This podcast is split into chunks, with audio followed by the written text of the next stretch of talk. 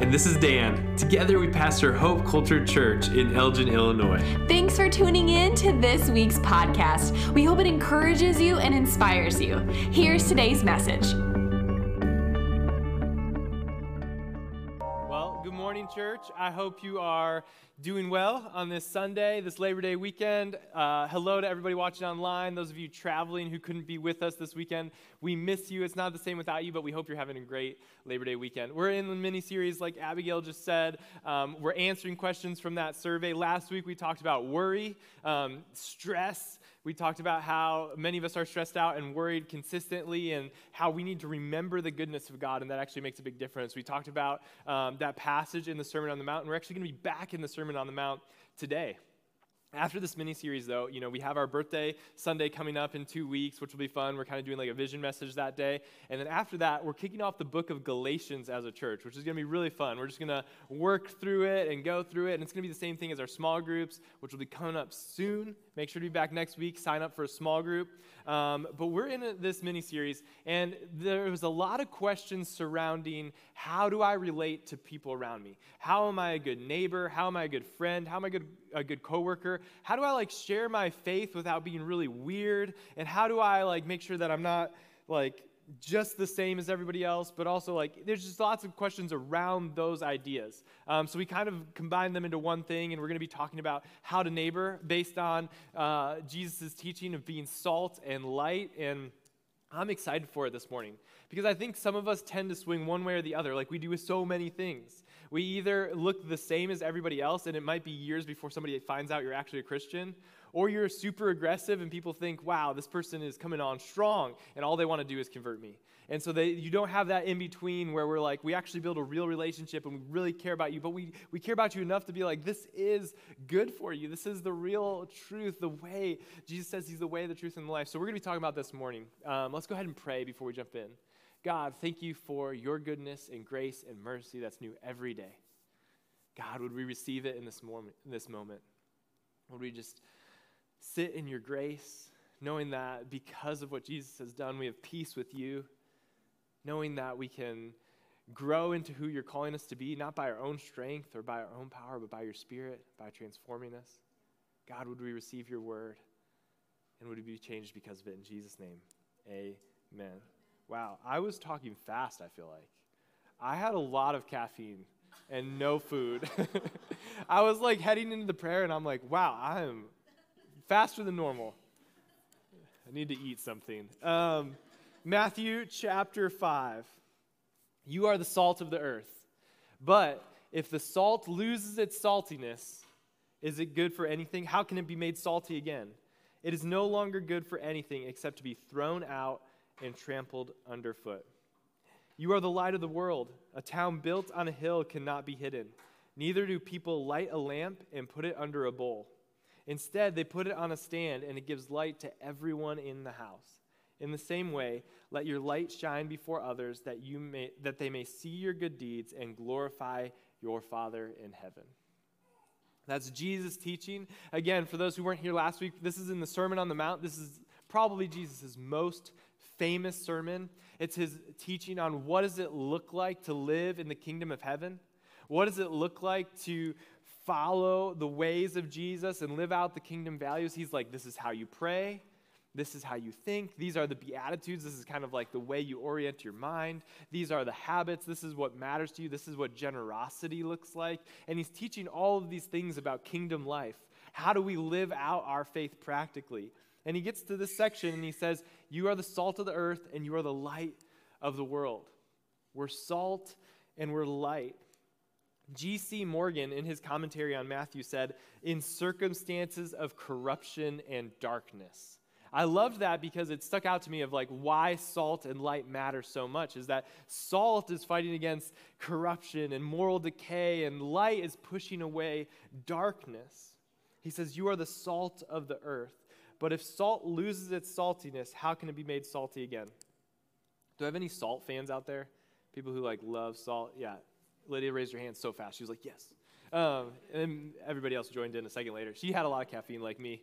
Um, but salt is so good, and our kids love it. Like, we get the Trader Joe's garlic salt where it's already got garlic in there and everything, and we have to regularly like take it away and put it on a high shelf because they will just grind it until it's like a complete dusting over their whole plate. Um, but Jesus isn't actually talking about seasoning right here. He's talking about preservation. Um, because in the context, more than seasoning the food, salt would have been used to preserve the food. They didn't have refrigeration, they didn't have modern conveniences like that. So, salt, its primary focus, more than seasoning, would have been to keep things fresh. And so, when he says, You are the salt of the earth, he's saying, You are the preservatives. You are the ones who are stopping that moral decay, that corruption, the drift away from the values of God.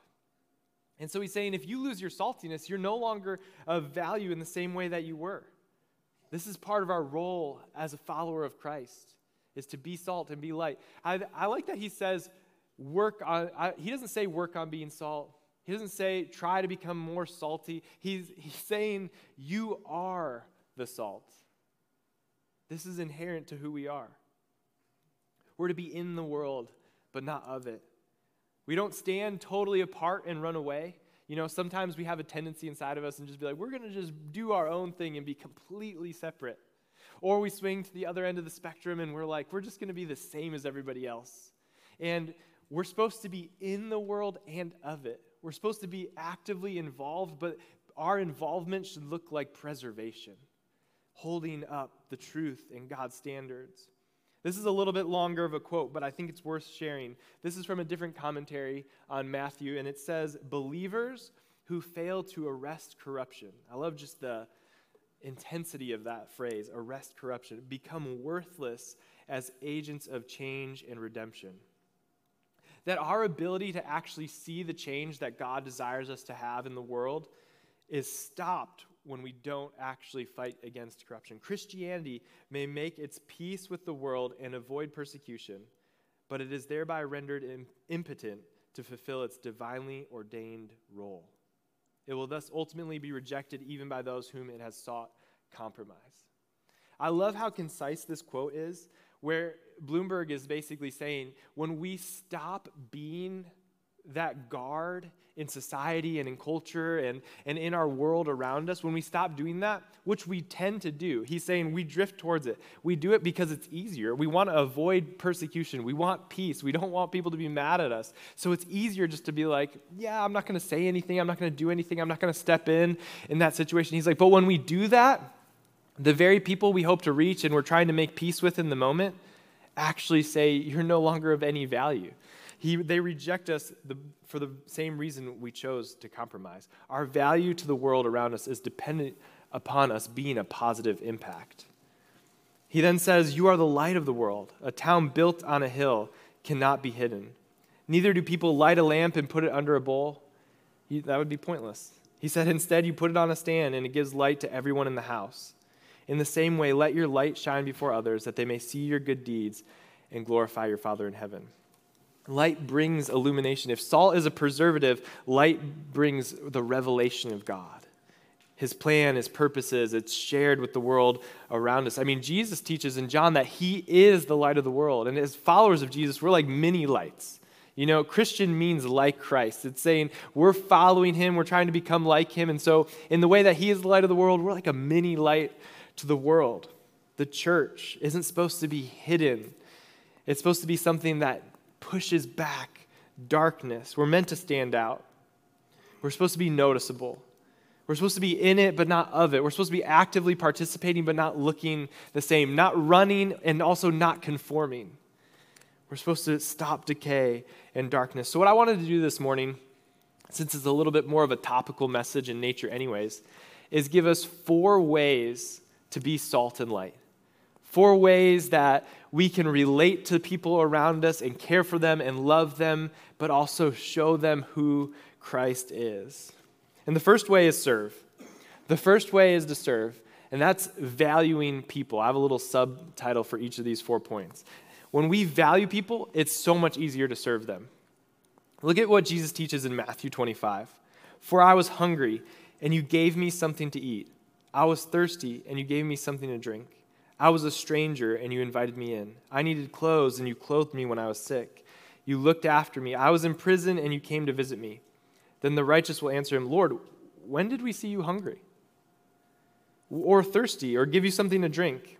When did we see you a stranger and invite you in, or, or needing clothes to clothe you? When did we see you sick or in prison and go to visit you? The king will reply, Truly I tell you, whatever you did for one of the least of these brothers and sisters in my name, you did for me.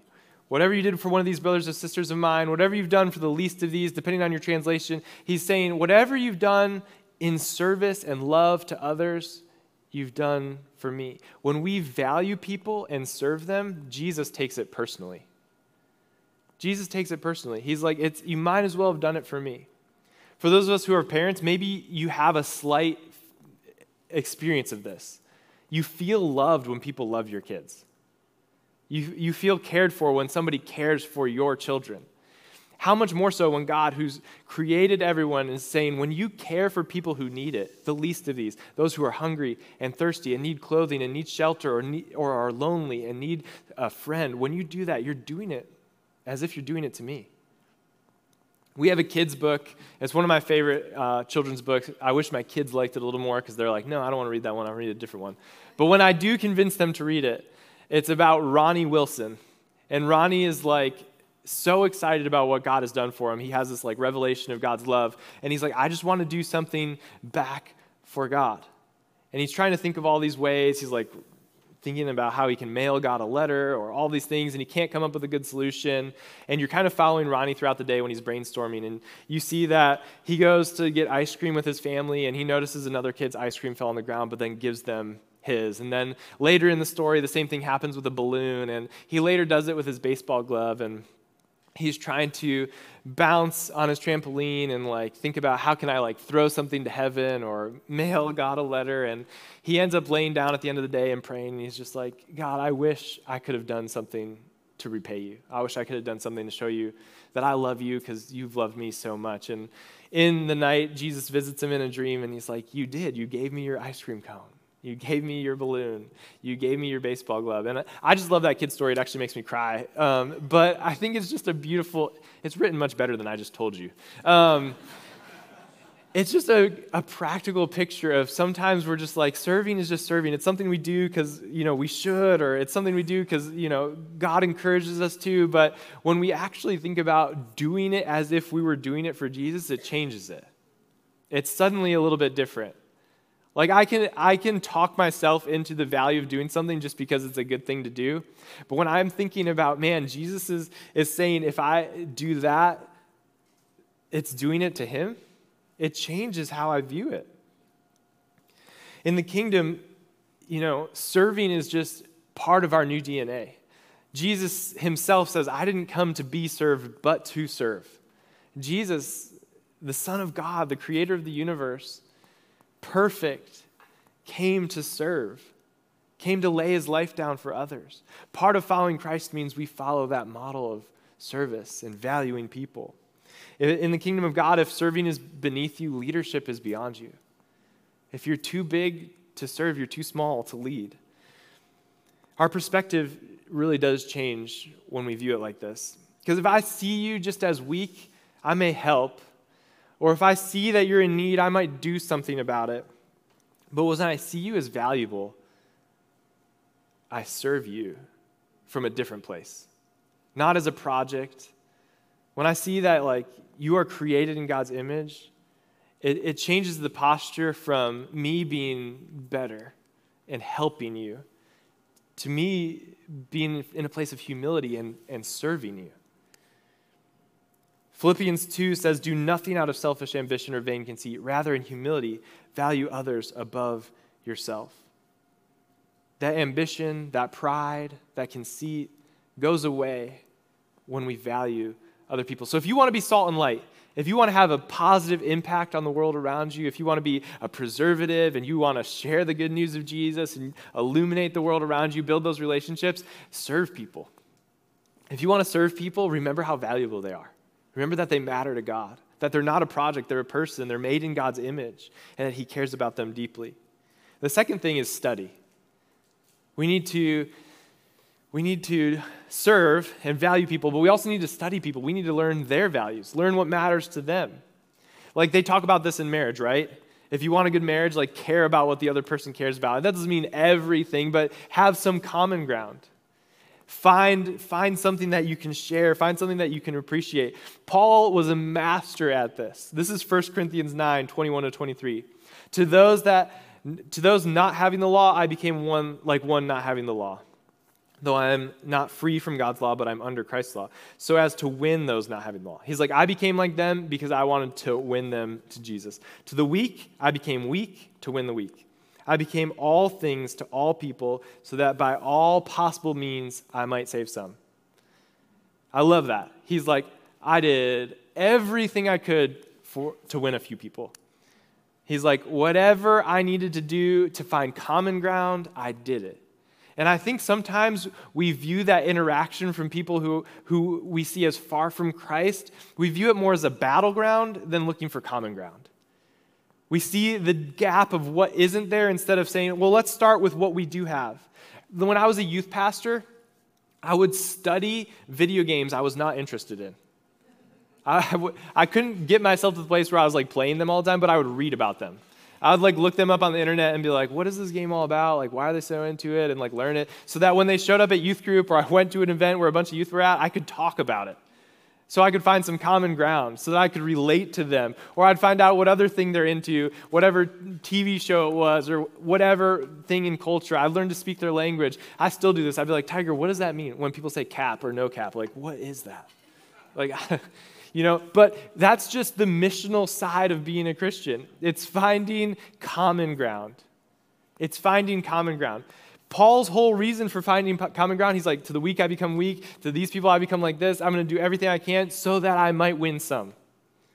He's like, I have a purpose in studying their values. It's so that I can find common ground and build a relationship and point them to Jesus.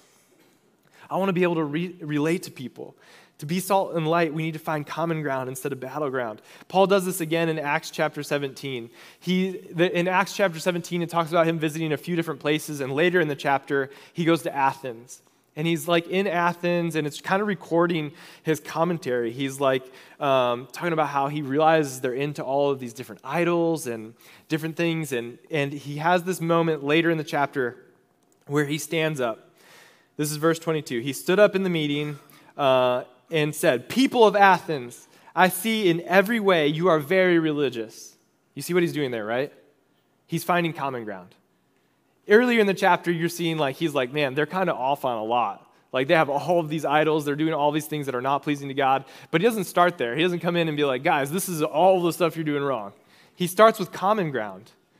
He's doing what he talked about in 1 Corinthians. He's saying, To the weak I become weak, to these people I become that. I'm finding common ground. I'm studying what they value.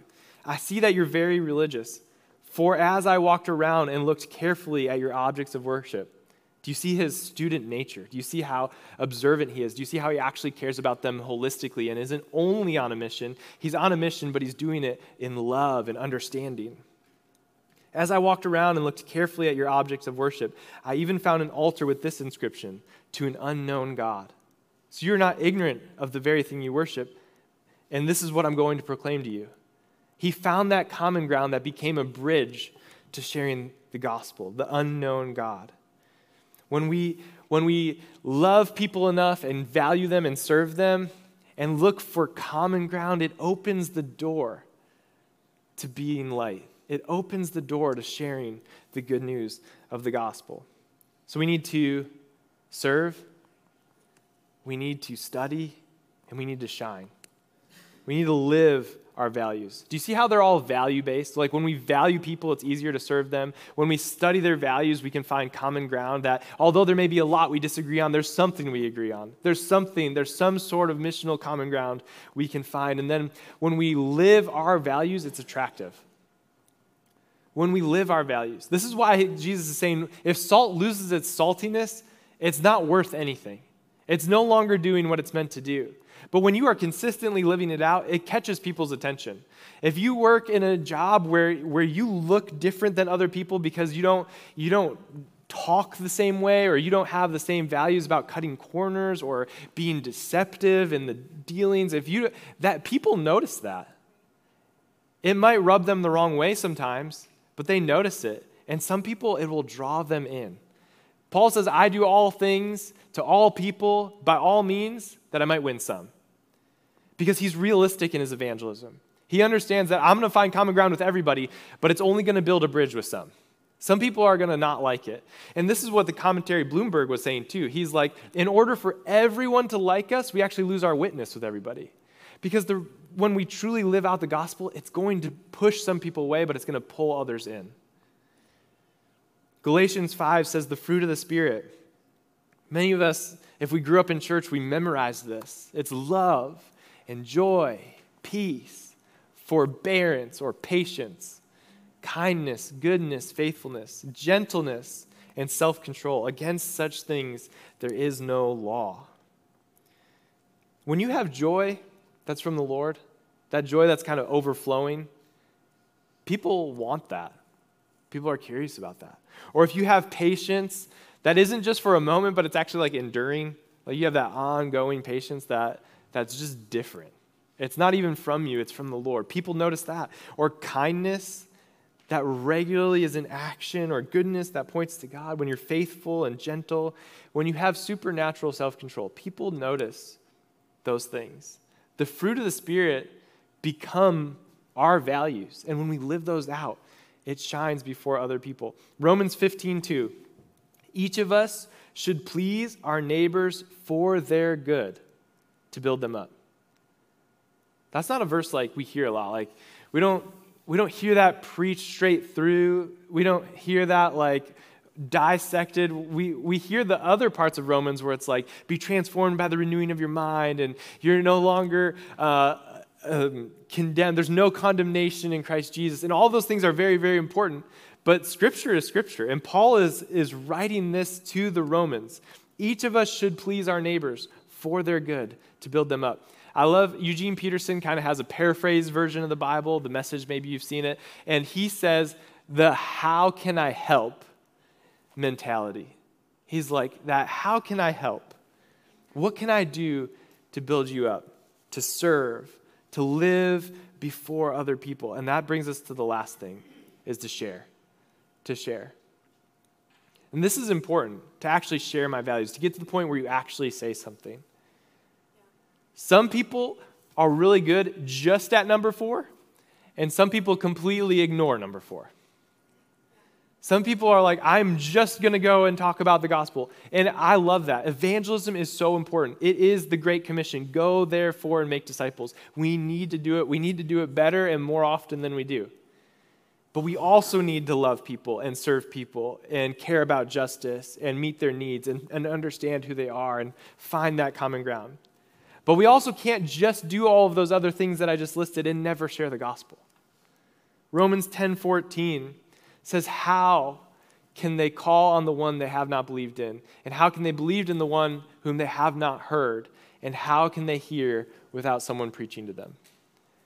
He's just breaking it down logically. He's like, they can't actually know the good news of the gospel unless somebody tells them. At some point, you have to tell them. You have to share the good news of Jesus. They want to see it and hear it. I heard this story earlier this week from another pastor, and he talked about when he came to Christ. He grew up in a family that didn't go to church, uh, that loved to have fun. He got into lots of trouble he shouldn't have. He's talking about all of these things, kind of his upbringing. And he talked about how there was, he had heard parts of the gospel and people had shared it with him, but there was somebody who came to him when he was working. He was at work and he's outside. This is in California. And he goes, and they just said, You look thirsty and like hot. Can I get you a drink? And they just went and they bought him a drink and came back to the store and gave it to him. And they just started like caring for him. And then they shared the gospel. And he goes, In that moment, I heard the gospel. He goes, But I actually listened for the first time. I actually like received it. He goes, I had heard bits and pieces before, but the Spirit of God did what, you know, the Spirit of God does. It's, it's not us, it's not that. But God spoke to him in that moment differently as that person matched the message with love, with real compassion.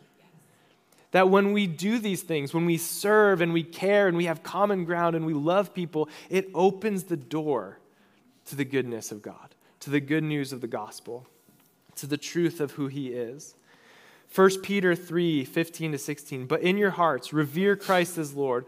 Always be prepared to give an answer to everyone who asks you to give a reason for the hope that you have. Hopefully, you have hope. Part of our mission statement find hope and follow Jesus. It's actually something that God cares about a lot. He goes, You should have hope that people notice. And he goes, And you should be prepared to give that reason. But look how he says, He says, But do this with gentleness and respect. Do it with gentleness and respect, keeping a clear conscience, so that those who speak maliciously against your good behavior in Christ may be ashamed of their slander. If we want to be salt and light, we need to like live like Christ and share the good news of Christ. It's not just one or the other. And depending on your temperament, you might like one more than the other, but it's both. It's living the life that Christ has called to you that prevents spiritual decay and moral decay and corruption in our culture. But it's sharing the good news that shines the light of Jesus and draws other people in. It has to be both of those things. It's sharing with kindness and respect. It's keeping a clear conscience before them and before God, saying, I'm living in accordance to the message that I'm sharing. That my words and my actions line up. And none of us are perfect. All of us fall short of that standard, but are we growing into it? Are we salt and light? Do we look more like Jesus? We need to be evangelists, but we can't be angry evangelists. We have to do it with gentleness and respect. I have a friend who went on a mission trip to Kenya and they talked about how this guy got led to Christ, had a, a radical change of heart, just had, the, the goodness of God just seemed so real to him. He's just like, everybody needs to know about this Jesus. He's like, I have to go tell somebody. And so the, my missionary friend went with the guy uh, to a local bar, and the guy walked in and pulled out a gun and pointed at the guy at the bar and said, Give your life to Jesus right now. and my missionary friend had to talk to him and be like, guys, th- th- this is not how we do it. It can't just be the message and it can't just be the living like Christ. It has to be both if we want to love our neighbors, if we want to love our coworkers, if we want to have a positive influence and impact, if we want to live the kingdom values and see the kingdom of God expand, which Jesus promises to do. Ephesians 3 says, This is his plan. It is the plan of God to use the church to reveal the manifold witness of his goodness. It's his plan. The church is his plan to reach the world. But we do that by being salt and light by slowing down the changes and corruption of the world, by living our values, and by also sharing the goodness of God. Verse 16, back to our original passage, Matthew 5. In the same way, let your light shine before others, that they may see your good deeds and glorify your Father in heaven. That when we live it out, it glorifies God and points others to Jesus. In Ephesians, when it talks about how we're saved, it says you're saved by grace through faith. It's not of works. Nobody can brag about it and be like, I'm so awesome. God saved me. No, God wants to save everybody, and He's the one who's awesome. The very next part of that passage says that we're saved, and He's prepared good works ahead of time for us to do, that we may walk in them. That's my hope and prayer for us as we talk about how do we neighbor, how do we, how do we not come on strong, but also make sure we're sharing the goodness of God. It's, it's these four things. It's serving by valuing other people, actually seeing them as valuable to God. It's studying, finding common ground with them so that you can relate to them. It's shining and living out the values that God has instilled in you, being filled with the fruit of the Spirit, and then actually sharing, telling them about the goodness of God. Let's go ahead and pray. God, we thank you that you've shined your light in us and made us new. That those of us who've, who've made that decision to follow you, you, you've forgiven us of our sin. You've forgiven us of the ways we've fallen short of your standard, forgiven us for all of the ways that we've broken your law. But God, you've made us new. And you've not just made us new, but you've given us an assignment and a purpose to live out. God, would you help us to not lose our saltiness or not hide our light under a basket, but would we live it out? God, would we, would we not just serve because we know we should? Would we serve because we value people? And we see that when we serve them, we serve you. God, would we, would we find common ground? Would we love people and not just view them as a project, but actually care about them and what they care about? God, would we live the Christian life? Would we look more like you over time so that people can see our good works and glorify you? Not glorify us, but glorify you. And God, would you give us boldness to share the message? God, I know that the disciples prayed and that it said the place shook and they left with courage. God, the boldness we need isn't from ourselves. We need supernatural boldness from you. So, God, would you, would you fill us with the words and with the desire and with the courage to share the good news of Jesus? God, would we see our our little worlds start to change? Would we see the impact it has in our families, in our workplaces, and in our schools as we are salt and light? We ask this in Jesus' name. Amen. Thanks for listening to this week's podcast. We would love to hear about what God is doing in your life. To share your story or a prayer request, simply hit contact on our website. You can also support the ministry of Hope Culture Church by visiting hopeculturechurch.com/give. We hope you have a great week.